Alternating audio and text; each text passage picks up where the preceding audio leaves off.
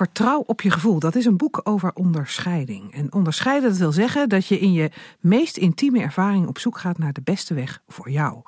Meer in het bijzonder gebeurt dit door aandacht te besteden aan wat zich afspeelt in de diepe lagen van je hart.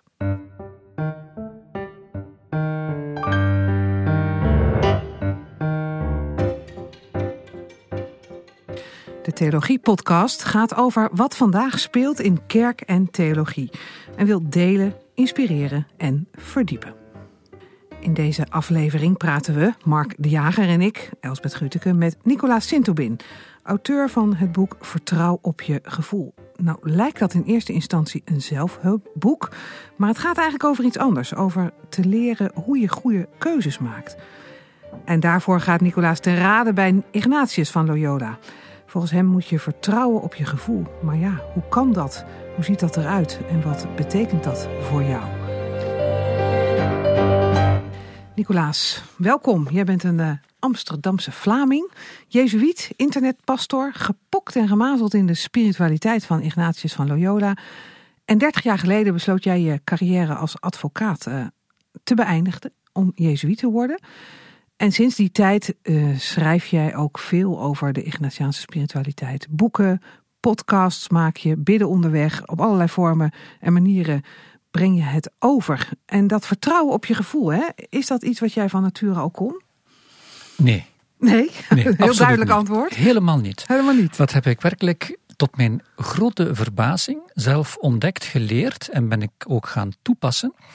Maar ik weet, als ik een jonge man was, als ik bijvoorbeeld mijn studiekeuze deed en dergelijke meer, het laatste waar ik rekening mee hield, dat waren mijn gevoelens. Die hadden absoluut geen enkele betekenis in deze. Hmm. En het is geleidelijk aan dat ik ontdekt heb dat het mogelijk is om op een, ik zou zeggen, verstandige wijze om te gaan met die gevoelens en dat er in de traditie, in de grote traditie, buitengewone ervaring beschikbaar is om daar op die verstandige wijze mee om te gaan ook. Ja, en dat was dus echt een openbaring voor jou. Dat was voor mij een aha-erlevenis, dat mag ik wel zeggen. Ja, inderdaad. Ja. En, en je zegt een, uh, op een verstandige wijze omgaan met je gevoel. Kan je dat kan je nog ietsje toelichten wat je daarmee bedoelt? Um, Vertrouw op je gevoel. In dit boek uh, ga ik zeker niet zeggen, doe maar uh, gewoon datgene waar je je lekker bij voelt, uh, meteen. Nee, het is een, een hele precieze pedagogiek om reflexief om te gaan met datgene wat je in je hart op het spoor komt. En dat vraagt een behoorlijke inspanning en vraagt ook behoorlijke know-how om werkelijk te leren luisteren naar wat er zich in het diepste van je hart afspeelt. En dat is iets anders dan ik voel me leuk of ik vind dit leuk, ik ga het maar doen of ik heb een baaldag, iedereen de pot op, laat me gerust. Nee. nee. Even over je eigen leven nog, hè? Want uh, noem eens een voorbeeld van waar dat vertrouwen op jouw gevoel jou heeft gebracht. Wat, wat voor keuzes heb je gemaakt in je leven die ingegeven zijn door dat gevoel?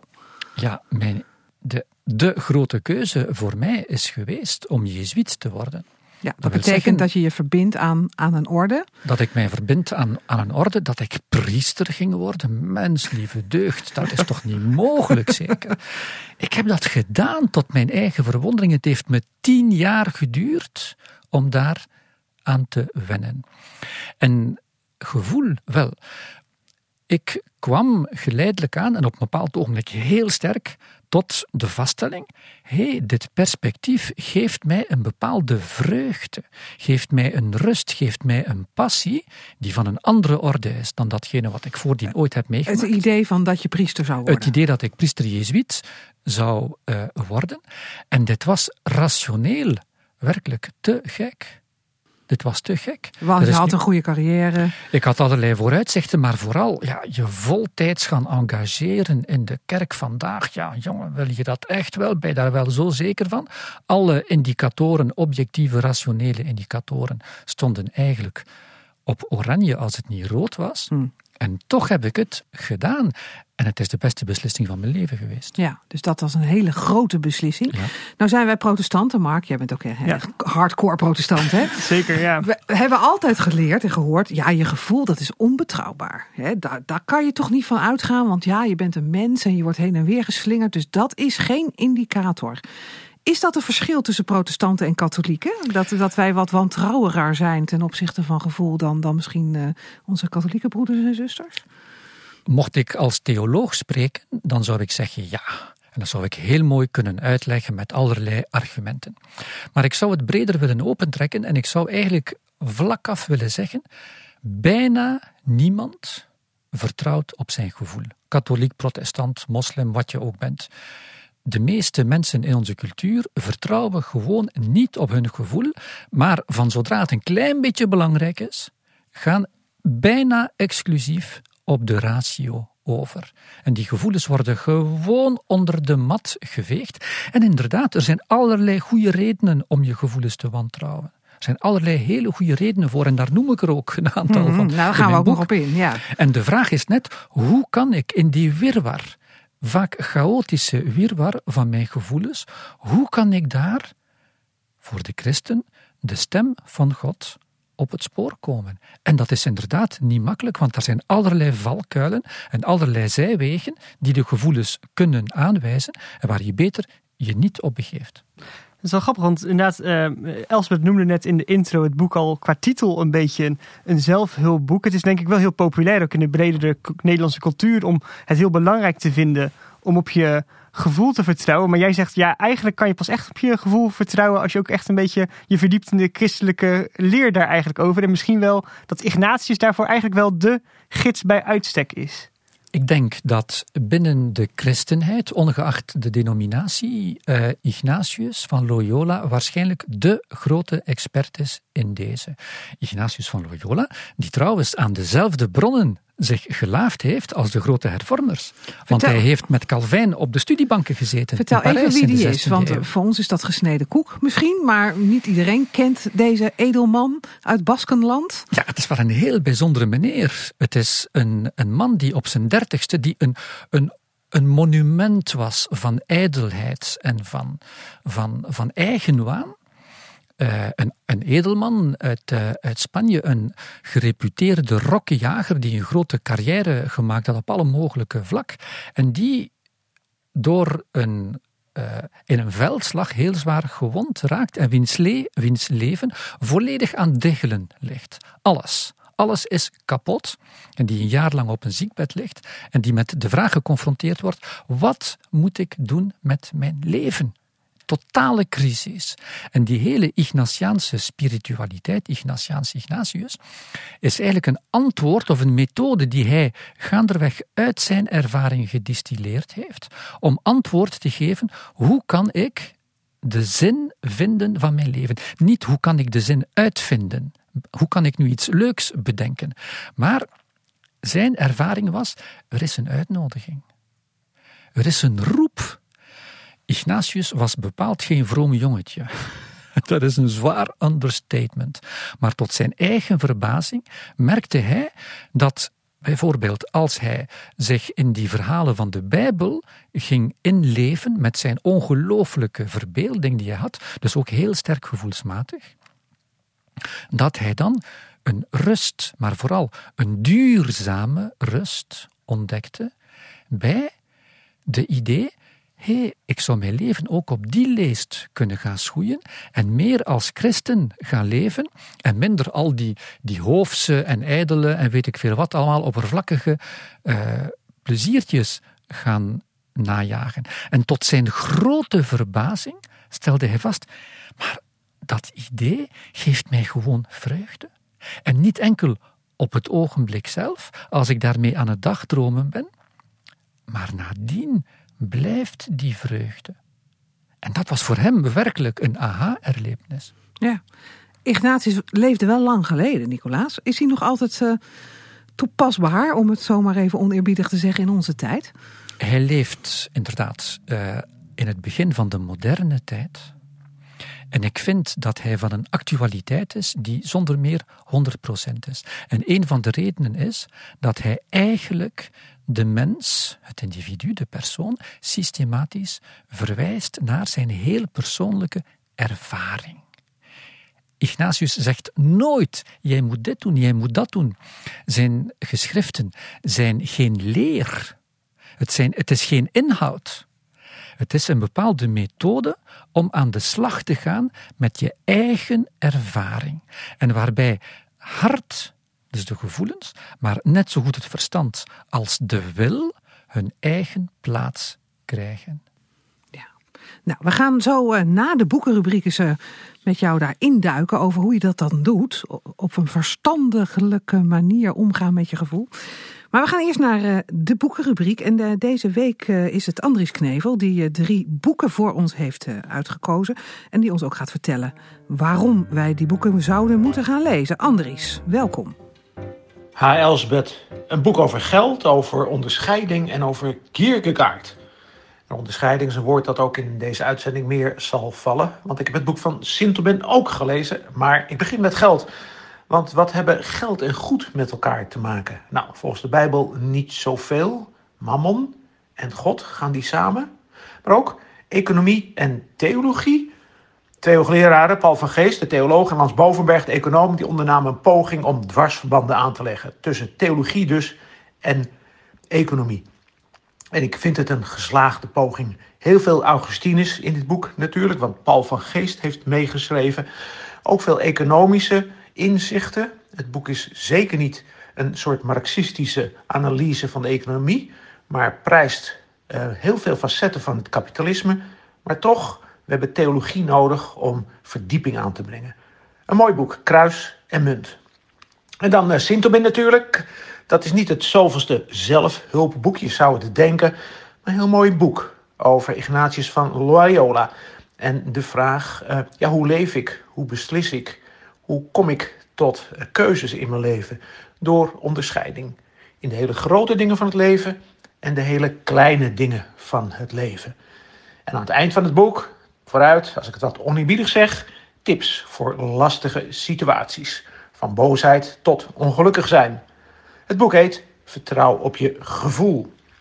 Nou, over gevoel gaat ook het derde boek. Dat is een boek van Geert-Jan Blanke over Kierkegaard. Kierkegaard in gewone taal. Nou is het woord gevoel niet helemaal goed, want Kierkegaard geeft aan alle woorden die hij gebruikt ook een zekere verdieping.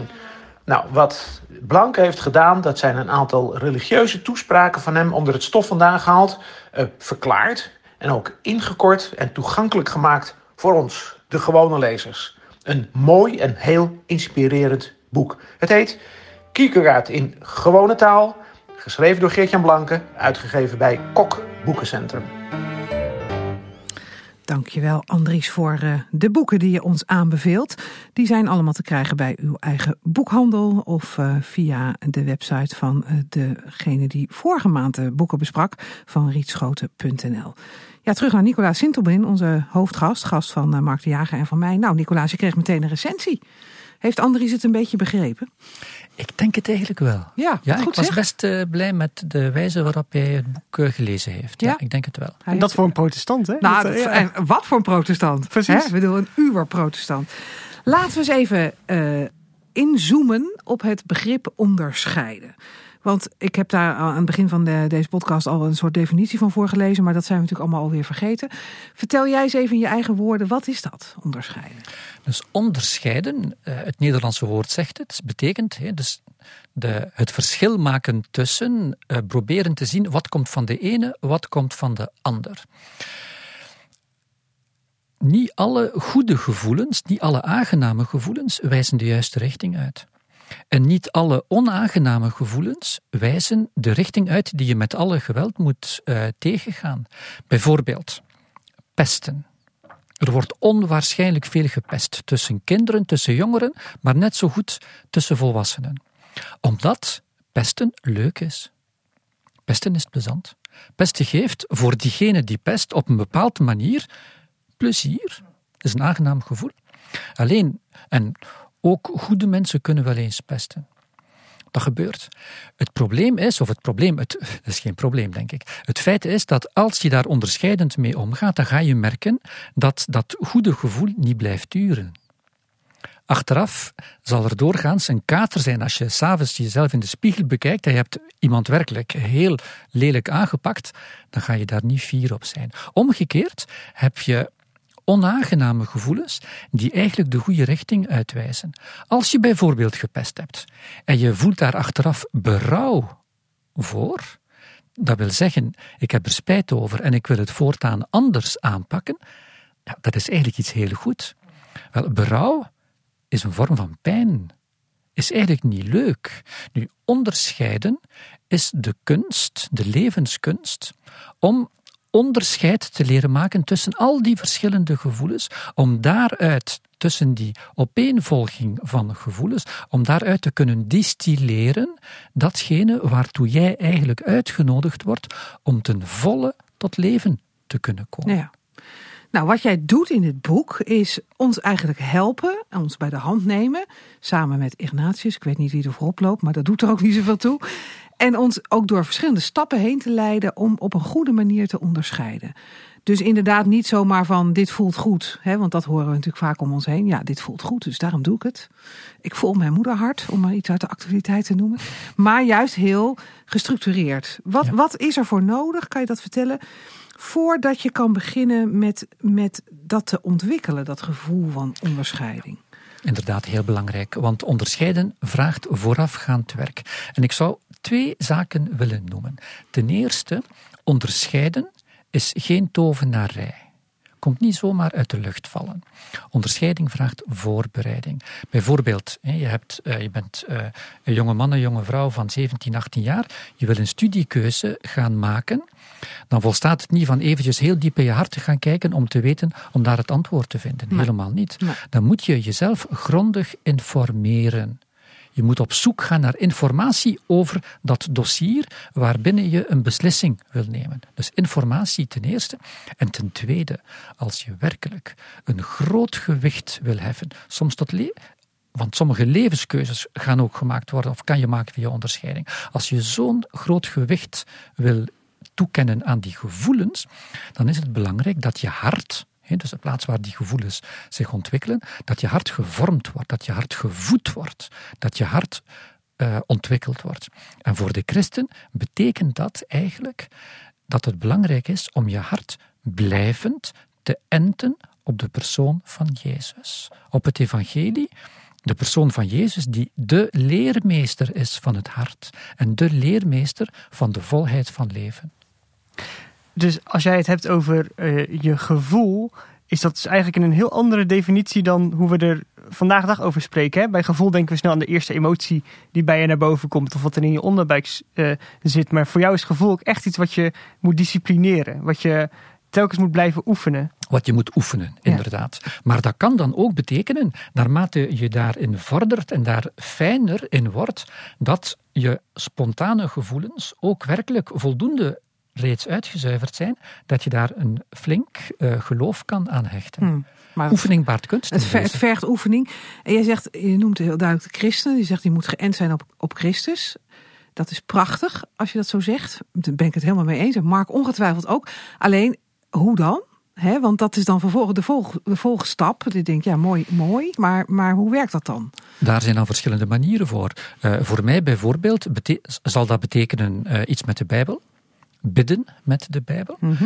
Kijken al biddend naar de persoon van Jezus en je met hem in, in verbondenheid zijn leven en dat ook uitdiepen. En niet eenmalig, maar heel regelmatig, elke keer opnieuw.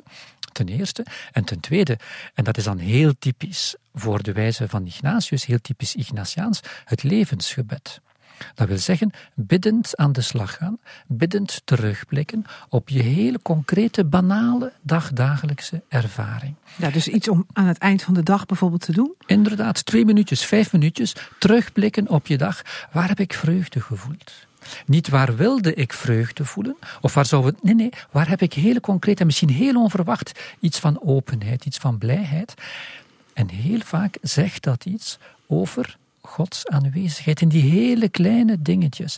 Maar ons leven bestaat voor 99% uit kleine dingetjes. Mhm. En de onderscheiding is eigenlijk een leerschool om die heel concrete ervaring en die banale ervaring, om die ernstig te gaan nemen. Je eigen ervaring dus. Mhm. Jij zegt voor de christen, je richt je in dit boek ook op niet-gelovigen, op niet-christenen. Um, ik dacht, ja, kunnen die echt iets met deze methode? Of is het toch ook een manier om ze maar eens iets wat dichter in dat christelijk verhaal te trekken? Omdat ik christen ben, geloof ik dat ook niet-christenen hier iets mee kunnen. Want ik ben er heilig van overtuigd, als ik dat zo mag zeggen, ja. dat Gods geest zich gelukkig maar niet beperkt tot christenen. En God wacht niet tot iemand gedoopt is of aan het bidden is of wat dan ook, uh, om in die mens, om van die mens te houden en in die mens ook werkzaam te zijn doorheen zijn geest. En als die mens, of die nu moslim is of niet-gelovige of, of wat dan ook, als die, zoals voor de christen nodig is, die wil onderscheiden, op een ernstige manier in het leven wil staan. En als die andersgelovige ook zijn of haar hart wat wil voeden en uh, wil kneden enzovoort, dan zal ook de diepere klank van dat hart een serieuze betrouwbaarheid hebben. Alleen christenen hebben een voordeel. Toch wel, hè? Want wij hebben Jezus. Ja, want die oefening van dat, dat je je richten op Jezus, dat is eh, best ingewikkeld als je geen, geen christen, uh, christen bent. Inderdaad, ja. inderdaad. Maar uh, hoe zou ik zeggen, het is ook om te spreken vanuit christelijk perspectief, de oudste leer van het christendom, het gaat terug op de eerste eeuwen, dat er kiemen zijn van Gods aanwezigheid in alle mogelijke culturen. Met andere woorden, God spreekt niet enkel en alleen gelukkig, maar stel je even voor, in uh, het christelijk geloof. Niet alleen in de katholieke kerk. Niet alleen Zelfs in niet alleen in de katholieke kerk. Stel, nou, nou. stel je even voor. niet alleen in protestantse kerken. Ik vind dat zo fantastisch. Paus Franciscus, als ik dat even mag zeggen. Ja, daar ben je een grote fan van. Daar ben ik een grote fan van. Die zei een tijd geleden, met guitige oogjes, ik denk, zegt hij, ik denk dat God niet katholiek is. ja, precies. Goed, Nicolaas, het voorbereidende werk, dat hebben we gedaan. Nou ja, dat is nog een, een levenslange opgave, maar oké. Dan is vervolgens, neem je ons ook weer mee in de volgende stappen bij het onderscheiden. Kan je daar, eens, kan je daar ook eens wat van, van, van je licht op laten schijnen voor ons? Daar heb ik 150 bladzijden over ja, geschreven. Ja, precies. Dus vraag je nu of je, of je, dat heel even wil samenvatten. Dus wel, ik zal twee dingen zeggen. Um, twee misschien de twee moeilijkste en belangrijkste en ook mooiste zaken van de onderscheiding. Ten eerste, je moet bereid zijn, wil je echt onderscheiden, om gehoorzaam te zijn. Om echt te gaan luisteren naar wat er gebeurt in je hart. Want heel vaak, als je echt gaat luisteren naar je hart, kan je daar dingen in horen waar je je helemaal niet aan verwacht had. Ik had er mij absoluut niet aan verwacht om priester, uh, kloosterling, jezuïet enzovoort. Daar zat ik echt niet op te wachten. Had ik echt niet op te wachten, dat is een understatement. En toch heb ik dat ontdekt door te luisteren in mijn hart. Dus die openheid, dat vertrouwen aan de ene kant. En dan ten tweede, en dat is heel moeilijk en blijft moeilijk, om bij dat luisteren de voorkeur te geven, ja, aan de positieve gevoelens. In de eerste plaats op zoek te gaan naar de vreugde, in je ervaring, in je gebed of daarbuiten, en niet, zoals we heel vaak spontaan doen, meteen als een magneet af te vliegen op chagrijnigheid en boosheid en jaloersheid en pijn en verdriet enzovoort, die in de praktijk op alle mensen een hele sterke aantrekkingskracht uitoefenen. En dat is maar goed ook, want we willen dat net vermijden. Mhm. En dus daarom gaan we daar naar kijken, om wat kan je daaruit leren? Oké, je kan daar heel veel uit leren. Maar je kan veel meer leren uit die ervaringen die jou vaste grond onder de voeten geven. Ervaringen waar God aanwezig was, dan de tegenovergestelde, die waar je, waardoorheen je je net verwijdert van God. Daar kan je ook van alles uit leren. Hm. Maar dat, dat, is, dat is heel fijn dat je het zegt en het is ongetwijfeld waar. Het is ook wel heel erg lastig. Hè? Want ja, je gaat natuurlijk eerder zitten tobben en, en denken aan de dingen die niet goed gaan. Dat is een hele, dus je, hoe, hoe doe je dat dan? Oefening baart kunst. Dat is heel Ook eenvoudig. weer. Oefening baart kunst. Ja. Eh, ik noem dat zelf voor mijzelf spirituele discipline. Als ik zelf aan het einde van de dag terugblik op mijn dag, als ik dus vijf à tien minuten levensgebed doe, letterlijk, verplicht ik mijzelf ertoe om eerst te kijken naar de vreugde. Op zoek te gaan, ook na een baaldag, op zoek te gaan naar de vreugde. En dan pas, als er nog tijd over is, ga ik eventueel op zoek naar het andere vanuit de geloofsovertuiging van oké, het was een baaldag, maar ook in die baaldag was God aanwezig in deze dag. Waar was hij? En dan op zoek gaan en dan toch hier en daar lichtpuntjes vinden. Ja. Dus openheid, vreugde en dan aan de slag? Of hoe werkt het dan?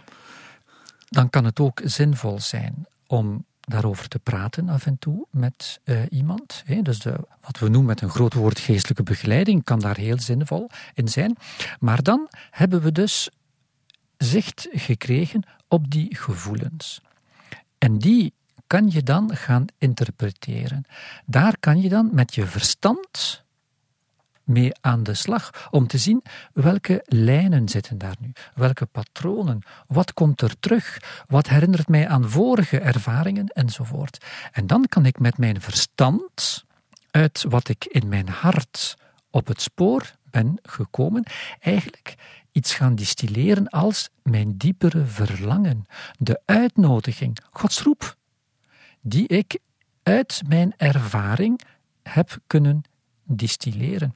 Dus het is echt niet of hart of verstand. Het is echt niet gevoel tegenover de ratio. Het is beide, maar elk op zijn plaats. Ja, en een soort samenspel wat ontstaat. Inderdaad. En dit, als je dit boek doorleest, dan denk je: oh, moet ik dat nou bij elke, bij alles wat ik doe, iedere keer dit hele traject doorlopen? Of wordt het je langzamerhand ook eigen? Ja, ik denk het wel. Dus Ja. ik merk bij mijzelf, merk ik werkelijk, dat dat voor mij een bepaalde wijze van in het leven staan is geworden. Ik merk eh, dat ik ook op het moment zelf meer geleerd heb, in, want het is altijd groeien, eh, in contact te staan met datgene wat er werkelijk in mij leeft. En ik merk ook dat ik dan op het moment zelf bepaalde keuzes ga maken, links, rechts, meer, minder, in functie daarvan.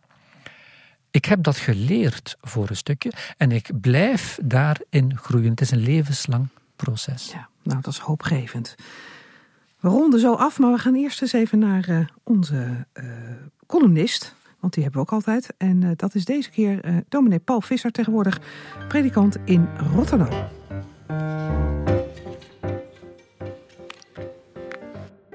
Ik ben het helemaal eens met Henk. Dat vorm en inhoud elkaar moeten ondersteunen. Samen op moeten gaan. Ik denk aan een woord uit Spreuken. Gouden appels moeten op zilveren schalen. Zeker als het gaat om de zaak van God. De zaak met een hoofdletter. Dan is een goede presentatie niet alleen van belang, maar geboden.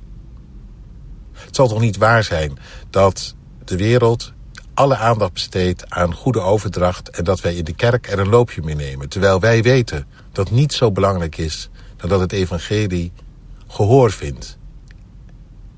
Het zou toch wel heel verdrietig zijn als we zelf de hindernis zijn in die overdracht. Omdat we slordig met de vorm omgaan. Dus wat mij betreft aandacht voor de presentatie.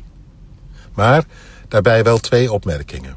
De eerste, niks zo link dan wanneer we gaan voor een soort eenvormigheid. Een bepaalde manier van zeggen en doen, van kijken en praten... die op den duur meer iets krijgt van een trucje dan van echtheid. En ik kan je nu al verzekeren dat ook zo'n trucje op den duur niet meer werkt. Dat het eerder afstoot dan aantrekt. Dat het op, de op den duur de boodschap ook in de weg kan staan. Altijd enthousiast. Altijd een en al vuur. Zo is het leven niet. Zo is het geloven niet. Dus de vorm moet dan ook inderdaad echt corresponderen. Niet alleen met de inhoud, maar ook met de persoon. De manier waarop jij het geloof ervaart, beleeft. Wat jij van God hebt ontdekt en dat je daar dan een vorm voor vindt om dat zo door te geven dat het, het klopt. Met jouzelf, met de boodschap en in de overdracht ook iets laat zien van de vreugde of de ernst, de pijn, de moeite, de, twijfel of de hoop, de troost. Nou ja, een vorm dus um, die op verschillende manieren gepresenteerd kan worden. Een vorm heel dichtbij het karakter ook van de persoon. Want stel je voor dat iemand ingetogen is en hij gaat uitbundig doen. Dat klopt niet. En daarbij ook nog een ander ding, een tweede. Ik maak ook nog wel eens mee dat een vorm het gebrek aan inhoud verhult. En dan kan het goed overkomen en mensen kunnen zeggen... ja, het heeft me echt bemoedigd en hij of zij was zo vol vuur. En uh, ja, of het helemaal klopte, weet ik niet. Maar het heeft me wel geraakt. Dan gaat er ook iets mis. Wat, wat mij betreft blijft er evenveel aandacht nodig voor goede inhoud. En volgens mij, als je heel dicht bij de inhoud blijft en dicht bij je hart... ontstaat er ook de goede vorm. Is er ook de hartstocht om het zo te presenteren dat het overkomt. Wat mij betreft hangen de dingen dus heel nauw samen met elkaar. En is het sowieso van belang dat het één geheel is. En zodoende authentiek. Voor God, voor jezelf en voor de mensen. De column van Paul Visser. Ja, Nicolaas, uh, bijna alweer aan het einde van dit gesprek. Helaas, want het is heel interessant. Wat hoop jij nou hè, dat dit boek gaat doen? Moet het bij de, in het rijtje van zelfhulpboeken komen te staan in de winkel? Of, of, of moet het bij theologie liggen? Wat, wat, wat wil jij graag? Wel, ik vind dat woord zelfhulpboek eigenlijk niet zo verkeerd. En voor een deel is het toepasselijk op dit boek, want het gaat over zelf. Je wordt uitgenodigd om aan de slag te gaan met je eigen ervaring. Daar word je systematisch naar terugverwezen. Het is ook een hulpboek in die zin dat het heel concrete een bepaalde methode aanreikt die je kan helpen, hulp, om uh, werkelijk steviger in het leven uh, te staan. Wat ik hoop uh, met dit boek is dat het mensen kan de weg wijzen die ik zelf, of een methode kan aanreiken waarvan ik zelf al zoveel voordeel heb mogen ontvangen, om werkelijk keuzes te maken als vrije mens in de richting van meer leven. Wij zijn hier op aarde om te leven en om gelukkig te zijn. En voor mij is dit zo'n uh, ingrijpende ervaring geweest van bij het begin 30 jaar geleden als ik uh, die spiritualiteit ontdekt heb en doorheen die spiritualiteit de persoon van Jezus en het evangelie. Voor mij is het een weg van geluk geworden, een weg van meer leven en dat wens ik met zoveel mogelijk mensen te delen. Ja, nou, dat doe je. Ja, het is zeker dus onderaan de streep ook een heel biografisch boek geworden eigenlijk. Uh, ja. In zekere zin wel, ja. Ja, nou, dat is mooi om daarin mee te kijken. En ook zelf handvatten aangereikt te krijgen in je boek. Dankjewel. Vertrouw op je gevoel is het boek van Nicolaas Sintobin. Keuzes leren maken met Ignatius van Loyola. Ook dank uh, Mark voor uh, het sidekick zijn. En ja, u bent natuurlijk, denk ik zo, als luisteraar van deze podcast geïnteresseerd in theologie. Ga dan ook eens naar de website theologie.nl. Kunt u nog veel meer actuele theologie vinden. En u kunt zich abonneren op deze podcast via uw favoriete podcastplatform. En volgende maand, dan is Erik Borgman te gast over zijn boek Alle Dingen Nieuw. Tot dan.